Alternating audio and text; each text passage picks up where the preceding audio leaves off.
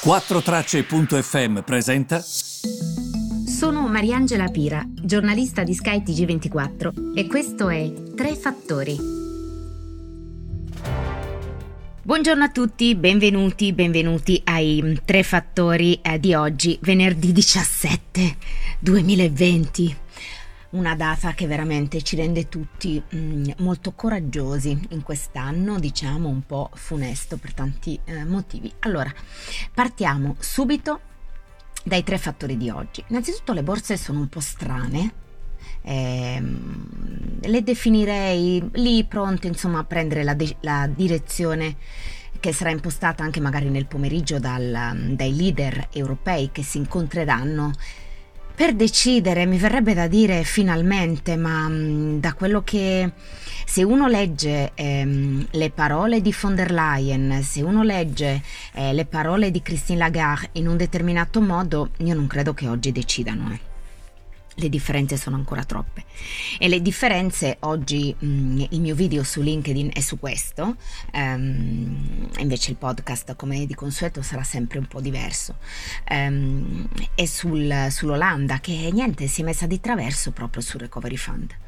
Eh, si capiva mm, che tu non vuoi mh, mm, avere dei titoli di debito, quindi Ricordate, eh, gli stati emettono dei titoli per ricevere dei soldi e pagare le proprie spese. L'Olanda non vuole che questi titoli siano in comune perché non vuole condividere i debiti con noi. E io questo posso anche capirlo. Ma l'idea del Recovery Fund, ovvero di un fondo che vada ad aiutare i paesi che ne hanno più bisogno, non dovrebbe irritarti tanto più che tu sia un paese che attrae fiscalmente, quindi facendo gettito nelle tue casse, ehm, molti paesi anche dell'Unione, non solo multinazionali straniere. Mm, devo dire che è abbastanza irritante questo atteggiamento di Mark Rutte ed è irritante anche per la Merkel, vi dico solo questo, nel senso figurati quanto è irritante per noi. Eh, io proprio se dovessi intervistare Mark Rutte, cosa che un giorno spero tantissimo di fare, gli chiederei, eh, scusi Rutte, mi spiega la differenza del non volere un recovery fund e dell'accettare che fiscalmente voi siate avvantaggiati rispetto agli altri? Mi spiega la differenza? Se noi ci mettessimo di traverso rispetto a questo, Infatti io fossi nell'Italia con Francia, Germania, Spagna, direi ragazzi sul tavolo il regime fiscale olandese e voglio vedere che cosa si decide. Eh, noi, come ho detto anche nel video oggi, facciamo tantissimi errori. La corruzione che c'è in casa nostra, l'evasione fiscale, ehm, le mafie. E questo non è colpa di Merkel o di Rutte, è colpa nostra. Il fatto che non valutiamo assolutamente il patrimonio pazzesco che abbiamo e che da solo ci permetterebbe di vivere per i prossimi anni, se rispettato e se valorizzato.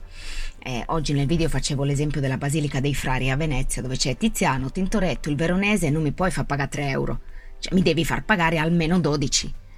Eh, siamo proprio, chissà, quei 12 poi li des- mm, appunto vengono destinati, che ne so, eh, al restauro. Io sono veramente, mm, francamente, a volte noi dovremmo proprio riformare determinate cose, tra cui il turismo. Era Sgarbi che parlava di Ministero del Tesoro del Turismo. Io sono d'accordo, è il tesoro più importante che abbiamo e va assolutamente valorizzato. Quindi eh, questa è la mia opinione. Um, secondo punto, quindi vi ho detto delle borse, vi ho detto del, um, della riunione dei leader in Europa.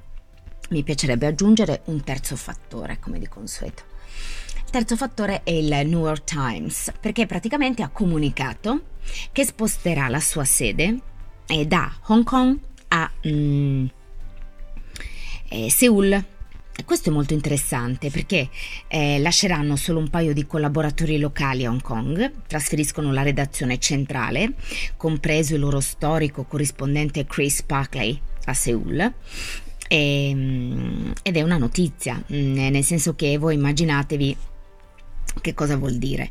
Ehm, un segnale che probabilmente verrà raccolto anche da altre testate, eh? ma magari anche da altre aziende. Io vi ricordo, perché è utile ricordarlo, che un tempo il centro era a Tokyo, poi tutti a Pechino, poi a Shanghai e Hong Kong. Ora tutti a Seoul. Tutti d'accordo, insomma, che è il posto più adatto per coprire le notizie senza pressioni dalle autorità, grazie a strutture e reti veloci?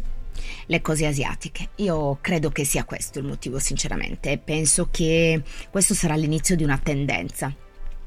Questo ci fa anche capire, perché poi sono decisioni mh, mm, che vengono lette, no?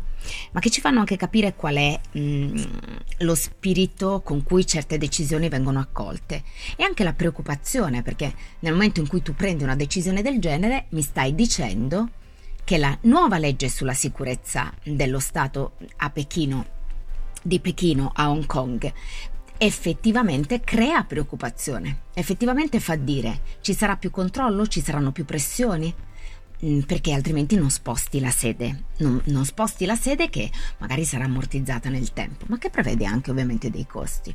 Io questa cosa l'ho trovata molto interessante ed è per questo che l'ho voluta eh, condividere con voi. Ricordatevi che tutto avviene mentre c'è una sorta di boicottaggio generale nei confronti di Huawei, e Huawei da tutti è anche ritenuta una buona azienda, eh? un'azienda che è cresciuta tanto. Il punto è sempre questo, quanto um, la Cina può permeare sulle società cinesi. E, e, la reazione è difficile su Huawei perché la Cina dice mm, è molto dura, ve ne pentirete, vi faremo smontare tutti i pezzi che avete già in uso, avete più voi da perdere. Insomma, mm, è una situazione molto complessa e io credo che le borse guardino, stiano tornando a guardare e figuratevi quando finirà, speriamo presto, la questione Covid. Um, quanto guarderanno le tensioni USA-Cina. Io credo tantissimo, sinceramente. Bene, è tutto per oggi. Io vi auguro un buon fine settimana e vi ritrovo nella giornata di lunedì. A presto.